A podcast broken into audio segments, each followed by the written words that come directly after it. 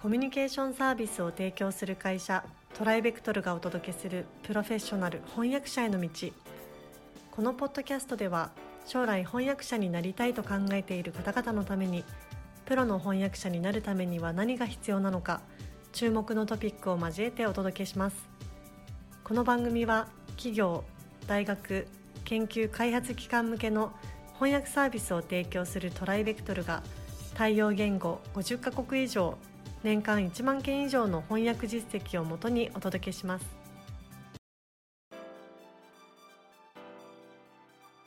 えー、皆さんこんにちは。プロフェッショナル翻訳者への道、えー、今回も元気にスタートをしていきたいと思います。田山さんよろしくお願いします。よろしくお願いいたします。はい。えー、前回に引き続き財務翻訳に関して、えー、お話を伺っていますが、えーまあ、前回もねだいぶあのやっぱり難解だなって思うところもやっぱあったんですけれども今回はさらに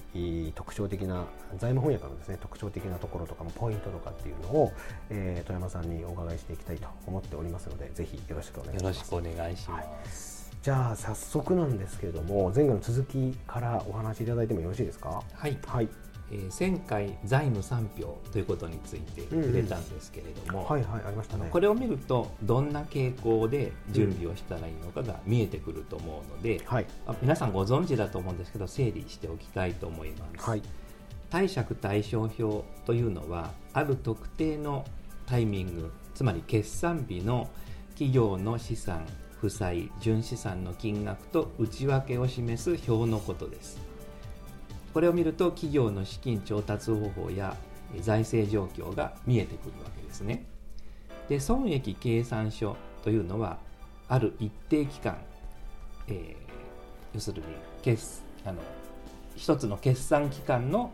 企業の利益と支出を示す表のことです。えー、該当の期の利益の生み出し方や額が分かります。でキャッシュフロー計算書というのはその一定期間の企業の現金の動きを表す表のことです。どんな理由でいくらかいくら現金が動いたかが分かるという種類の文章になります。はい、なるほど。というわけでこの3つだけでも資産額負債額支出額などを扱うので、うん、当然ながら専門的な会計用語がたくさん出てくるわけですね。うん、で例えば貸借対照表はバランスシートと言いますし、うん損益計算書ではアメリカではインカムステートメントイギリスではプロフィットロステートメントと言います、で勘定科目では、まあ、代表的なところで短期貸付金を Short Term Loans Receivable などと言います。で少し見ただけでもあの普通のいわゆるあの会社紹介とか、うん、えー、会社のパンフレットなんかに比べますとかなり踏み込んだ専門的なものになってくるってことがお分かりいただけると思います。うん、難解ですよね。そうですね。なるほどなるほど。であのまあこの財務翻訳という分野では当然その用語がたくさん今ねあのピックアップしていただいた用語がたくさん出てくると思うんですけど、えー、これはやっぱりこうきちんとまあ沿って翻訳するっていうのがやっぱりより一層重要ってことですね。そうなりますね。うんあのさっきも出ましたけどこのアカウンツっていう言葉は非常にややこしい語で、はい、イギリス式に使う時とアメリカ式に使う時とちょっと違ってくるんですね。でそういう知識も必要になってきます、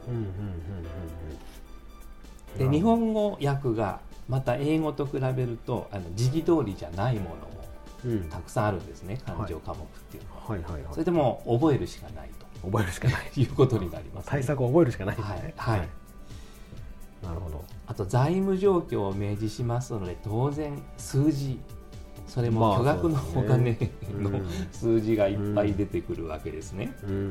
えー、同じ文書の中に3000円というのが出てくることもあれば、はいはい。はい、2365万円とかいう数字も出てくるわけです。はいはいはいはい、で日頃私たちが使っているお金の桁とは全然違う桁の数字がボンボン出てきますから、はいはい、あの本当に慎重に翻訳しててもゼロが1つ2つ違っちゃうっていうことがあるんですよ。うん、なるほどなるほど。で本当に一生懸命やってもそういうミスが出るんですけどそういうミスは初歩的ミスとみなされてしまいますので、うんうん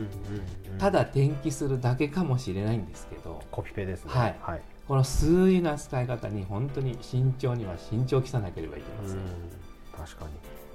に。であの平たい英語にするために million とか billion とかいう言葉を使って spell out する場合もあるんですけれども、はい、そうなるとあの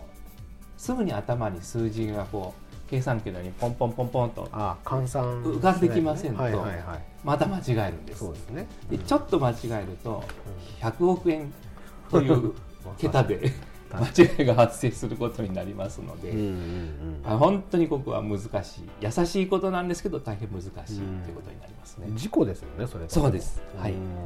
で本当に一生懸命やっても間違いが生じるのに、うんうん、こういう面で初歩的ミスをしたということになってしまいますと、うんうん、やはりクライアントの信用を失いますので、うんうんうん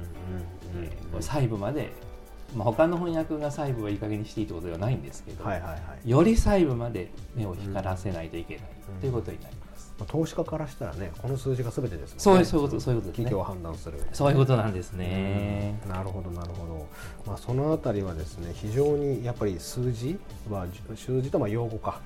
ね、非常に重要だっていうことなので、えー、くれぐれも、はい。まあ、入力とかはやっぱしない方がいいんですよね。だからね。コピペなんですよね。あのできるだけ原稿のものを あ原稿のものを使って。はいはい、はい、